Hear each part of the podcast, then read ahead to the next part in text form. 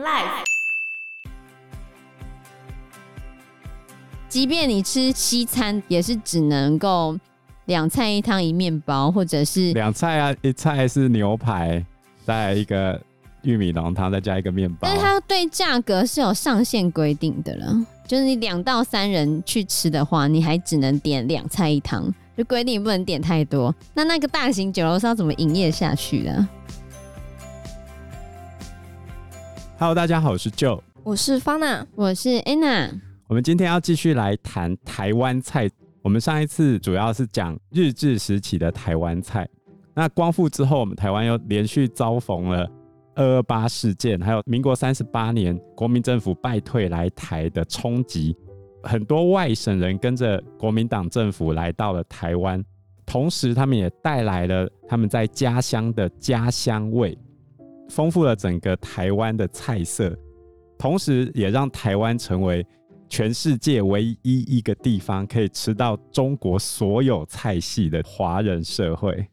对啊，真的是非常的多元。嗯、所以，我们今天就会讲战后饮食版图的重画，看看在二次世界大战之后，台湾菜呢有怎样的变化。好。在日治时期，台湾料理是被视为高级精致的酒楼菜。可是到了战后，因为国民政府来台的关系，台湾菜就变成难登大雅之堂的粗食小吃了。为什么会难登大雅之堂？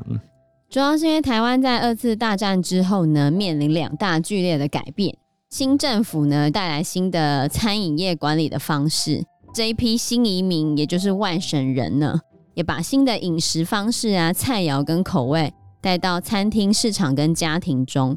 外省人来到台湾之后，把他们在家乡的很多习惯都带过来，比如说现在电视上很少看到的评剧、豫剧，你知道它是什么吗？不知道，我只知道京剧。呃，就是哦哦，京剧我知道。对对，当时候的国剧哦，还有分他们的家乡哦，来自河南的叫豫剧。不同家乡有不同方言的那个国剧给这些外省人来看，所以从外省人的角度回头来看台湾菜的时候，第一个不合他们原先在家乡的口味，再来第二个是当时候的外省人的确把自己视为是社会上面的精英阶级，台菜的排序就不像之前那么高，嗯，之前在日治时期它是一个很高雅的饮食。到了外省人来之后，就变成是一个市井小民的饮食。这个道理其实跟三金金钟金马金曲在颁奖的时候，司仪都不用台语是一样意思的。就是外省人他们的话语权、他们的语言，甚至可能他们的饮食、嗯、他们的文化，为什么好像都高人一等？我们在这个部分也可以检视这些移民们呢，是透过哪些方式。把他们的饮食文化升植于台湾这块土地，还有跟台湾的饮食融合出怎样多元的餐点，嗯，这也是蛮有趣的地方。是，那我们就先看一下，其实，在战后呢，台湾就面临了一个巨大的变化。什么巨变呢？就是经济困顿，因为在战后物价上涨的非常的快，这是通货膨胀吗？算是，而且战事吃紧的时候，其实日本政府在末期已经收了很多的税了，抽税抽得很重，抽到消费额的百分之五十，甚至到百分之两百哦，百分之两百，对，就是你买一个五十块的东西，他要跟你收一百块的税，加起来就是一百五十块，对，就是各种方面啊，饮食，甚至连。服装、照相、理发、美容上都有全面性的征税，那这样根本就赚不到钱啊！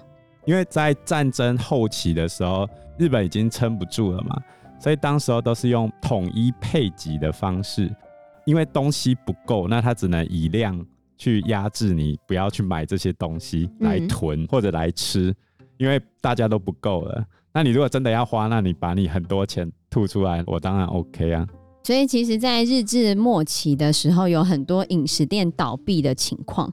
那这种情况在战争刚结束的时候有出现一丝转机，在一九四五年到一九四六年上半年，有很多的餐馆复业或者是开业，像日治时期的那种咖啡厅啊、大型料理屋，还有一些从大陆迁移来台的酒家，也都在这时候陆陆续续有重新复业、重新开业这样子。这时候的餐馆呢，供应的菜色跟日治时期也还蛮像的，而且这时候像日治时期的高级酒楼。也是政商界人士集会宴客的处所。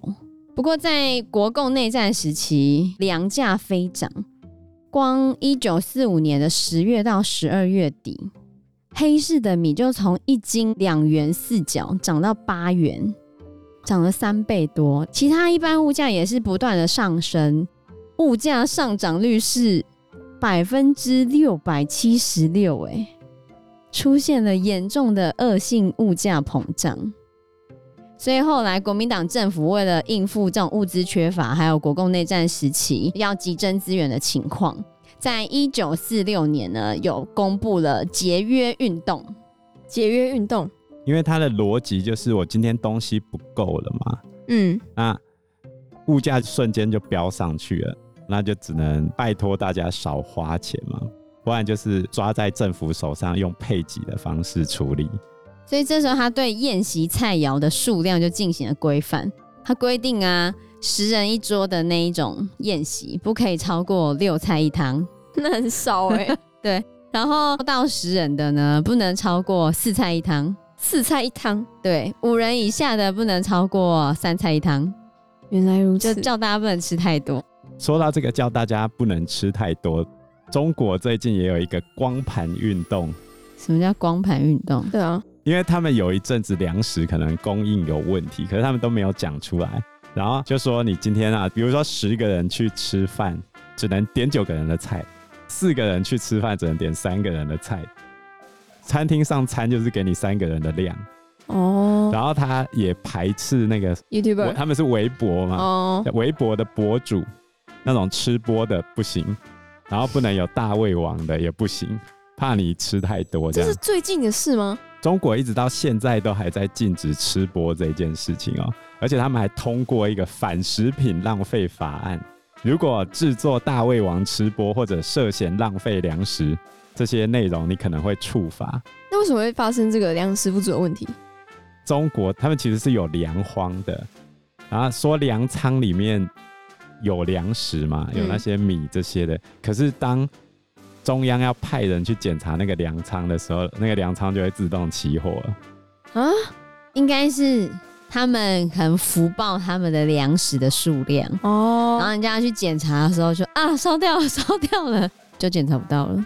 原来如此。那他们缺粮的原因可能很多啦，包含疫情也有可能有影响。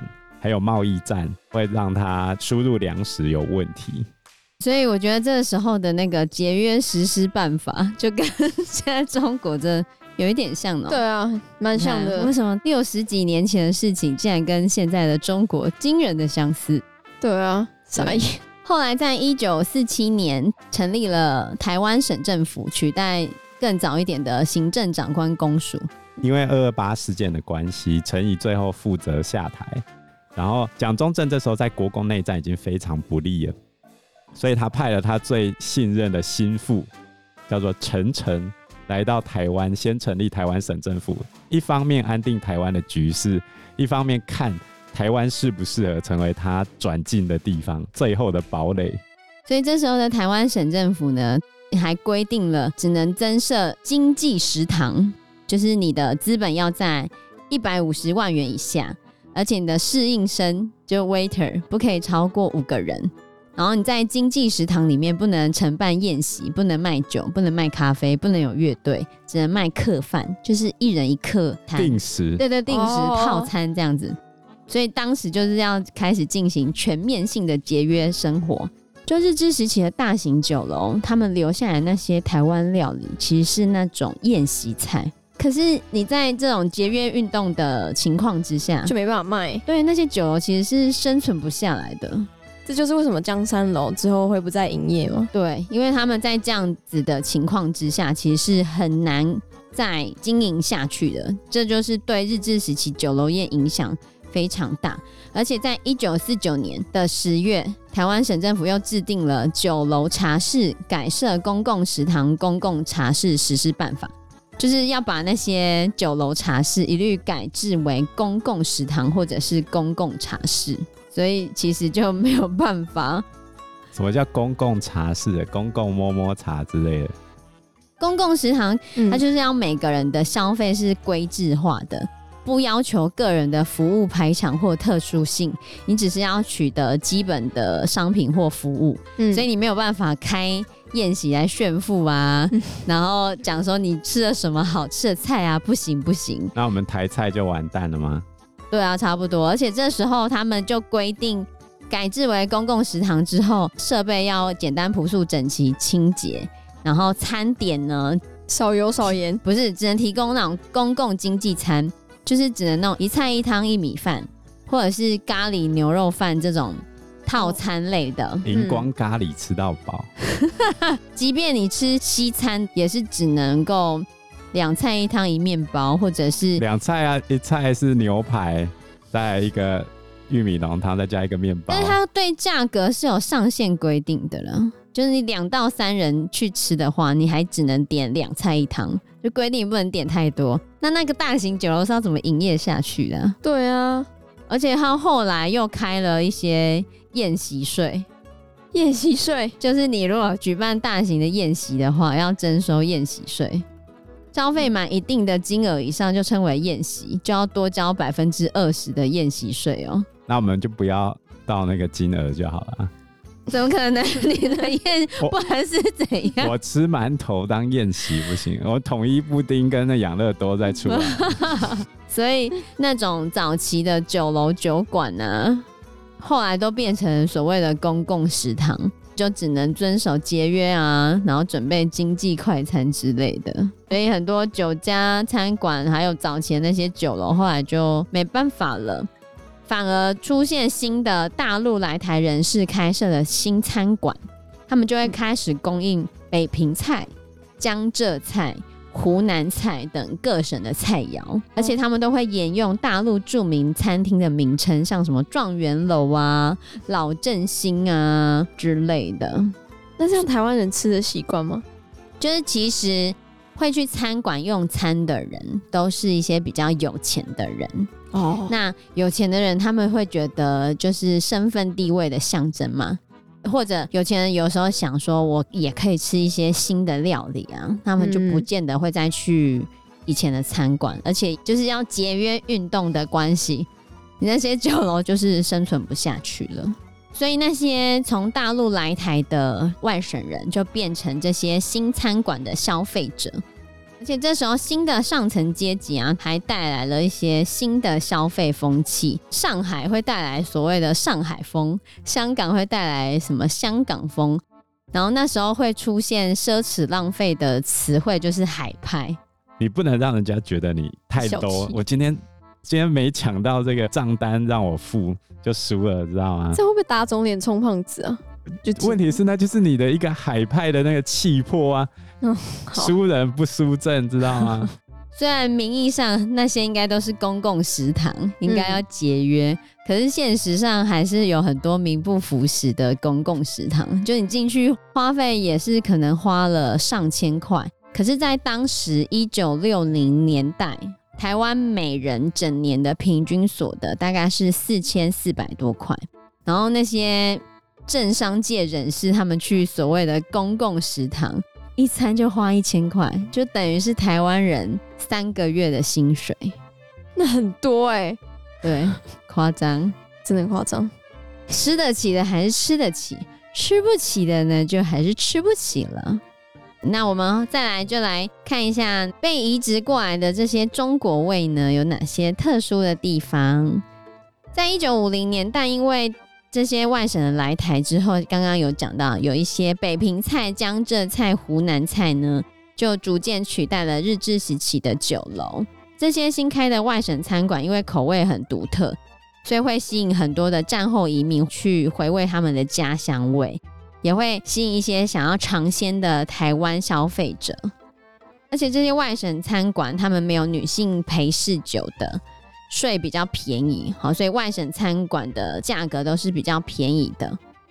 那这边有一些知名的宴客菜，像什么红炖鱼翅啊、捆蹄膀、脆皮鸡、香酥鸭、乾坤套。乾坤套就是脆皮肠，然后还有挂炉烤鸭、金钱虾、孔雀虾、百鸟朝凤凰、一品锅等等。然后我要特别介绍那个百鸟朝凤凰。好，看这个菜色名字很好听，它是要把鸡的内脏骨头全部取出来之后呢，再把炒好的鱼翅、肉丝、香菇、笋丝、火腿。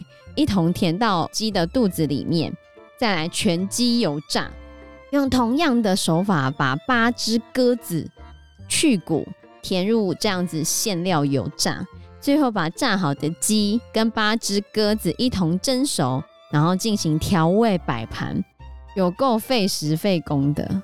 这感觉很贵的一道菜哦，我觉得一道菜可能就要三四千块吧。对啊，哦，而且你看。这些烹调非常的繁复，嗯、菜肴的食材也非常的讲究。这是在一个叫蓬莱阁里面的菜色，这样子的大型餐馆后面就逐渐没落了，嗯、因为那时候物资缺乏，他们是讲究不用回锅油的哦。然后这些用过的油啊，都会让员工带回家使用。那你看它成本有多高？嗯、对啊，而且一道百鸟朝凤凰。就要一只鸡跟八只鸽子，还要有鱼翅、肉丝等等等等等，然后还要炸，那个炸的油用量那么多哎、欸，对啊，你要整只浸下去，你就知道那油多少，几桶这样丢下去，对啊，感觉不错啊，用炸的，感觉很好吃，皮酥肉嫩。那因为大型酒楼成本实在太高了啦，所以后来就会有一些宾客就流向了外省的餐馆、大饭店或者是私人招待所。私人招待所就不会受到一般餐饮管理法的限制，很多政商名流都喜欢去那边用餐。那有一个很有名的台湾知名湘菜餐馆创办人彭长贵，他就是战后来台厨师，然后。有到政府的员工餐厅当厨师，后来再自行开业。最有名的地方是他创造了一个菜色，叫做左宗棠鸡，很有名。左宗棠是清朝末年非常有名的一个大臣，他跟着曾国藩一路去平定太平天国。他曾经讨伐过太平天国，然后参加自强运动，然后去平定回乱啊、捻乱啊。新疆之役这些重要的中国历史事件都跟他有关，而且还曾经督办福建跟台湾的海防。不过呢，左宗棠鸡跟左宗棠一点关系都没有。那为什么叫左宗棠鸡？呃，因为左宗棠他是湖南人，那彭长贵呢，他也是湖南人，他出生于湖南长沙，所以他就想说，他以湖南的有名的左宗棠。当做名称，比如说台湾最有名的是韩国瑜，好了，我们就来做一个，我们当韩国瑜，对对，韩国瑜，就 韩国瑜啊，fish，类似这样。之前还有宋楚瑜啊，对对对对，就以当地著名的人，然后创造了一个料理，而且这个料理呢是在台湾创造的。不过这一道菜哈，虽然被归类在台湾中国菜系里面的湘菜。也就是湖南菜，但是湖南人不认同，因为他认为它是一个融合很多菜系的创新的中国菜啊。不过左宗棠鸡真正大红的时候是在北美，北美，你去美国、加拿大唐人街，这一道是经典料理。对，所以就会很有趣。你看，一个出生于湖南长沙的厨师，辗转来到台湾，创造了一个左宗棠鸡这一道菜。后来在北美大红，很妙哎、欸。在李安的电影《推手》跟《喜宴》里面都有出现过左宗棠鸡。那我来介绍一下左宗棠鸡这个东西怎么做。好，鸡腿哦，只能用土鸡的腿肉，然后大概用三斤半到四斤这么多，然后切成六大块，连皮切丁切块，大小要刚刚好，太大不容易吃，太小容易把鸡肉炸得太老。然后再来用酱油跟太白粉去腌，腌过的鸡腿肉嘞，把它炸到外干内嫩，碰它的时候要感觉到又弹又脆，所以它内部会有带一点水。然后接下来用葱、姜、蒜、酱油、糖、醋、辣椒这些调味料大火快炒，然后把腿肉一起放下去拌炒，然后最后就变成左宗棠鸡了。它的鸡皮会炸到像鱿鱼一样的卷曲状。它特色就是鸡肉带皮，然后酱油会弄得很入味，重油重咸啊，然后又辣，不甜不酸，没有裹面糊的酥脆口感，也没有菜垫底，就这样。不过后来到了美国跟加拿大，因为红了之后，它又从咸辣的口味转变成现在的酸甜口味，感觉下饭。对啊，但是彭长贵觉得变甜了之后就不对啊。不好吃吗？不是，他认为湖南味不应该有甜的、啊哦，湖南味应该是辣的。嗯，因为时间关系，我们这一集节目就到这边喽。谢谢大家，谢谢大家，谢谢大家，拜拜，拜拜，拜拜。